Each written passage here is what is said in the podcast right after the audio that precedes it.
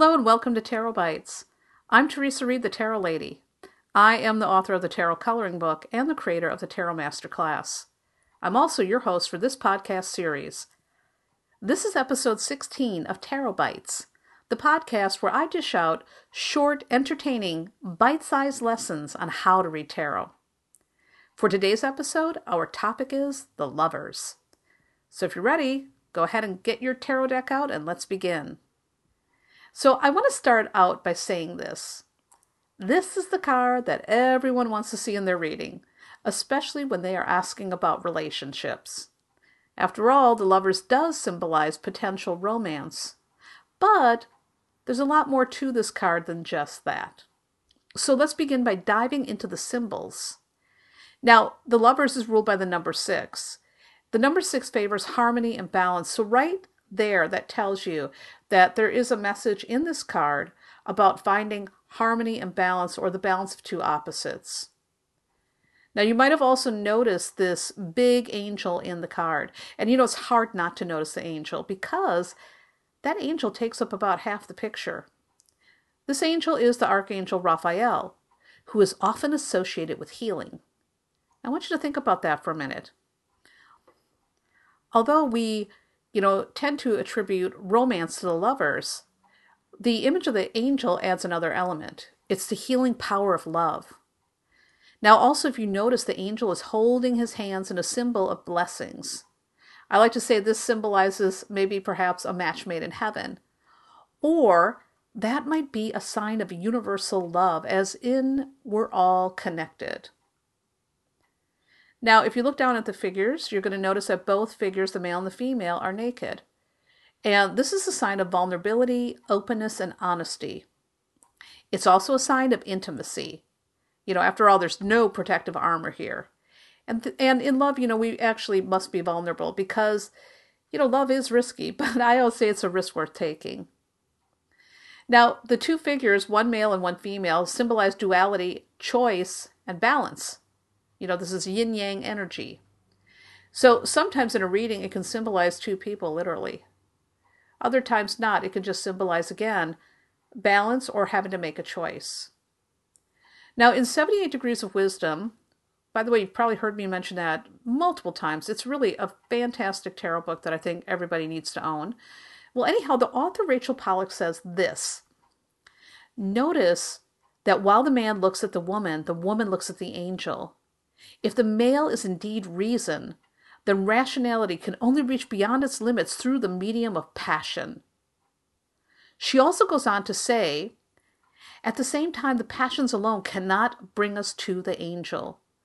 They need to be guided by the reason as much as the reason needs the passions to set it free. Those who simply go wherever their desires lead them are often thrown from one experience to another. So, again, uh, in other words, the woman symbolizes passion while the male symbolizes reason. And a balance between the two is needed. So, again, we come back to that number six the whole energy around balance. Now, also, if you look behind the figures, there are trees. So, the tree behind the male figure is the tree of life. And the one behind the female is the tree of knowledge of good and evil. You'll also notice that there is a serpent wrapped around this tree, and the serpent is a symbol of temptation. So, you know, really what we're seeing here is the story of the Garden of Eden, and the figures might be Adam and Eve. So, again, this speaks about choice. That's where that whole choice factor in this card comes up. What choices will you make? What temptations are you going to be tempted by? You know, there's a, there's a lot to see about choice in this particular card. So, moving on, let's go ahead and talk about some possible interpretations. Now, naturally, in a question about romance, this is a happy card to see.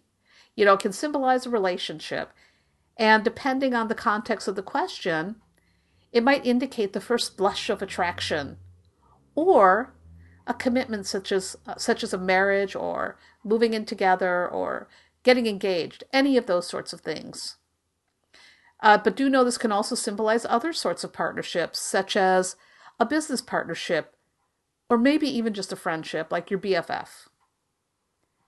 So, this card also, if we look at it from the standpoint on relationships, it can indicate that there is help available if you need it. So, again, depending on the context of the question, it can show many different types of relationships. Now, although this card tends to bode well for relationships, believe it or not, it can have negative interpretations if it turns up in the past position of a tarot reading.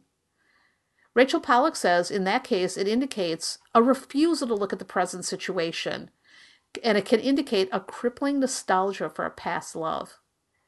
So sometimes that, again, isn't always a hunky dory card. Now, remember how I also mentioned before about choice?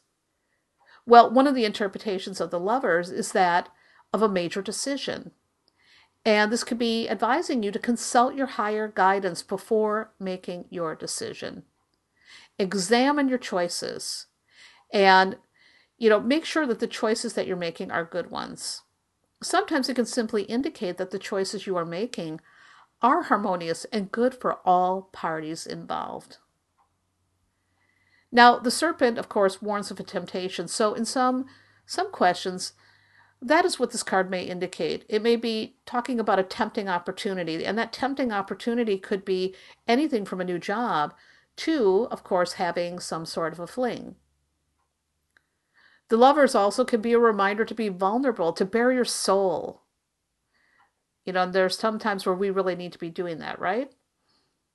So, but what about when this card is reversed? What then? Well, for one, it can symbolize a dysfunctional relationship or one that's just gone kaput. You know, this might be a bad marriage or maybe even a codependent relationship. It might even signal that one partner wants out. And, you know, again, going back to that serpent, in some readings, it might indicate that someone is causing problems in the relationship. Other ways to look at relationship issues might be a commitment phobe. Or again, if we look at that whole serpent thing and depending on the other cards, the reverse lovers could symbolize a cheater or someone who is straying outside the relationship.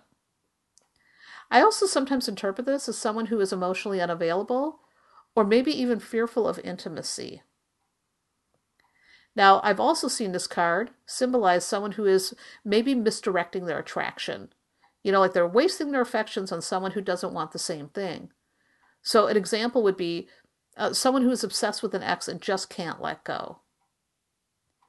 Now, if we look at this from a choice perspective, this card can indicate difficulties making decisions or making all the wrong ones. And sometimes the lover's reverse can point out a failure to communicate or compromise, which may jeopardize the situation. So, for example, this could be a peace treaty that goes bust because neither side will budge, or a business deal that just can't seem to come together. So, this should give you some pretty good interpretations to begin working with. And, you know, if you'd like to embody the energy of the lovers, here's two ways you can begin to do that today. One, pay close attention to how you're showing up in your relationships. Are you meeting people halfway? Are you listening as well as you're talking? How might you find common ground with the people you love or work with? The second way to feel the energy of this card is when you're about to make a big decision. Instead of looking to others for what to do, take some time to sit with your decision. Ask your higher self for guidance and see what messages you receive. Because that's the thing you always want to remember about life. You know, ultimately, where we end up is a result of the choices we make. So, no matter what choices you've made thus far, you still have the opportunity to make better ones. And that begins by tuning in to your wise self. And by the way, yes, we all have a wise self, just some of us are not very good listeners. So that wraps up this episode of Tarot Bites. And you can check out lots of more tarot goodness on my website, thetarotlady.com. I've got free introductory classes for tarot newbies. I've got the tarot coloring book and a tarot masterclass if you are ready to take your tarot skills to the next level. I've also got hundreds of blog posts, astrological forecasts, and lots of other goodies for you to scope out. Enjoy. And a reminder if you enjoyed this tarot podcast, please leave a good review on iTunes That's going to help more tarot people find their way to this podcast. So, once again, thanks for listening. Have a beautiful day. And remember to pay close attention to your intuition throughout your day and let it guide you into making brave, excellent choices. Also, remember that you are always in the driver's seat of your life. You are in charge of your decisions, your plans, the action steps that you take or don't take. You're the boss. And if you don't like where your life is headed right now, you can change that because nothing is ever fixed in stone. The tarot cards tell a story, but you write the ending.